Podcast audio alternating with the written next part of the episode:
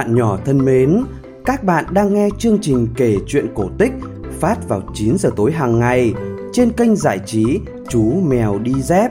Hôm trước, chúng ta đã nghe câu chuyện về cuộc chạy đua huyền thoại giữa rùa và thỏ. Tối nay, chúng ta sẽ nghe tiếp câu chuyện chạy đua ít người biết đến giữa thỏ và nhím.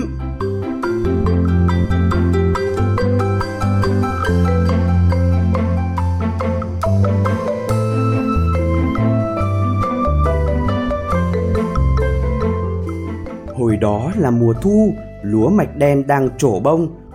Vào một buổi sớm, khi mặt trời bắt đầu lên cao, ngọn gió ban mai ấm áp thổi lướt qua thân lúa, chim sơn ca hót vang trong không trung, ong bay vo vo trên cánh đồng, mọi người đều mặc quần áo đẹp đi dạo chơi, ai nấy vui vẻ, kể cả chú nhím cũng vậy. Nhím đứng trước cửa nhà mình, hóng gió mát sớm mai, miệng lẩm bẩm hát một bài ca. Chợt nhím nảy ra một ý là trong khi đợi vợ rửa giấy mặc quần áo cho con, chú sẽ thử dạo ra đồng xem hồi này củ cải đã mọc cao chưa. Nghĩ sao làm vậy, nhím đóng cửa lại rồi đi ra đồng.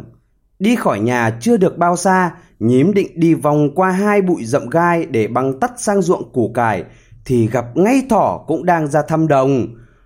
Thỏ cũng định ra xem bắp cải của mình ra sao.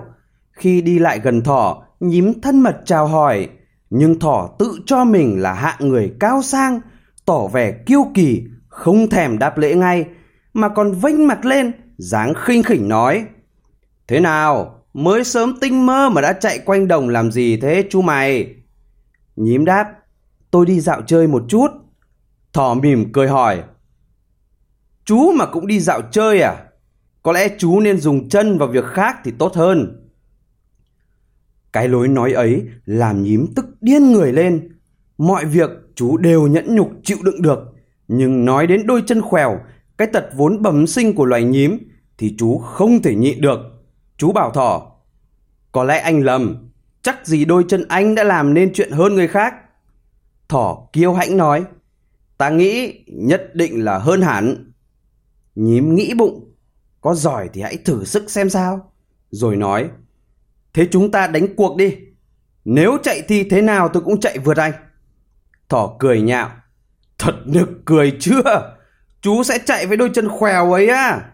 Thôi được, chú muốn thế cũng được, nếu chú cao hứng.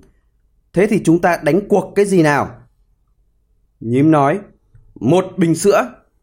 Thỏ hô hởi. Được, đập tay cuộc nhé, có thể tiến hành ngay được chưa? Nhím nói, chưa, làm gì mà vội vã thế? Bụng tôi đang đói cồn cào. Trước tiên phải về nhà, ăn chút lót dạ cái đã. Nửa giờ nữa tôi sẽ lại đây. Nói xong, nhím quay lưng đi, còn lại thỏ rất khoái chí về chuyện này. Dọc đường về nhà, nhím nghĩ bụng. Thỏ cậy chân dài, nhưng mình sẽ có cách để thắng chứ. Thỏ tuy ra vẻ cao sang thế, nhưng vốn là một anh chàng ngốc nghếch, nên thế nào cũng thua cuộc. Về đến nhà, nhím bảo với vợ, nhanh lên nhà nó ơi, mình phải ra đồng với tôi cái đã. Vợ nhím hỏi, có chuyện gì thế? Nhím đáp, tôi đánh cuộc với thỏ lấy bình sữa, tôi sẽ chạy thi với thỏ, trong chuyện này mình phải giúp tôi một tay. Vợ nhím cầu nhau la lối, ôi giời ơi, ông ơi, ông thông minh để đâu thế? Ông mất trí rồi hay sao? Tôi chẳng hiểu ông nghĩ thế nào mà lại đi chạy thi với thỏ. Nhím nói, này bà nó ơi, bà đừng có gào lên như thế. Đó là chuyện của tôi, bà đừng lo. Bà ăn sáng nhanh lên rồi đi cùng với tôi. Cô nhím không biết phải làm sao, đành đi theo chồng. Dọc đường nhím bảo vợ. Lưu ý nghe tôi nói nhé, có nhìn thấy cánh đồng lớn kia không? Chúng tôi sẽ chạy trên cánh đồng ấy. Thỏ sẽ chạy trong một luống, tôi trong một luống khác mà chúng tôi sẽ bắt đầu chạy từ trên xuống. Nhà chỉ việc đứng đây, chỗ cuối luống cày này này. Khi thỏ chạy từ phía kia tới, thì nhà chỉ việc kêu lên, tôi ở đây rồi. Thế là sao?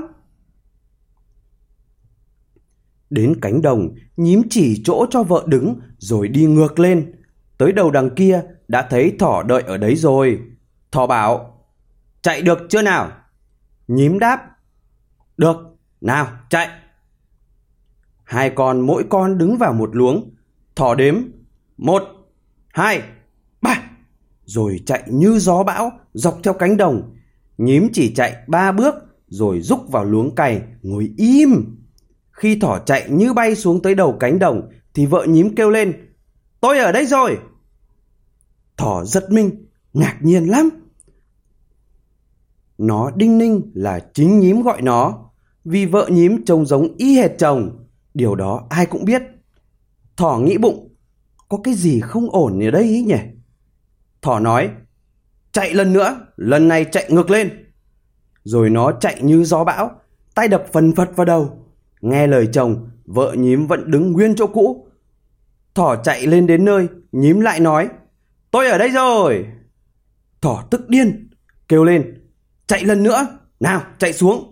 Nhím đáp, thích thì chiều, theo tôi, anh thích chạy bao nhiêu lần cũng được. Thỏ chạy như vậy đến 73 lần mà rút cuộc vẫn thấy nhím về trước. Mỗi lần thỏ chạy tới đầu trên hay đầu dưới của luống cày thì nhím chồng hay nhím vợ lại nói Tôi ở đây rồi. Đến lần thứ 74 thì thỏ đành bỏ cuộc, ngã lăn ra đất, nằm ngay đơ giữa đồng.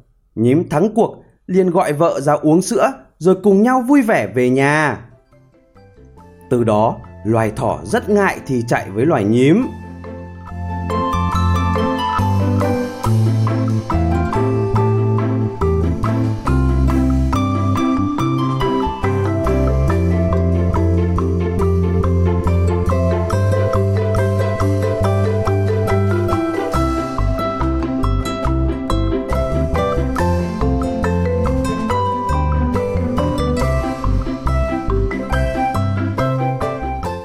Các bạn vừa nghe xong câu chuyện cổ tích Thỏ và Nhím phát trên kênh giải trí Chú Mèo Đi Dép.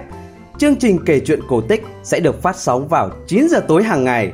Bố mẹ nhớ like và subscribe kênh để bé có thể cập nhật những câu chuyện cổ tích mới nhé. Còn bây giờ, xin chào và chúc ngủ ngon!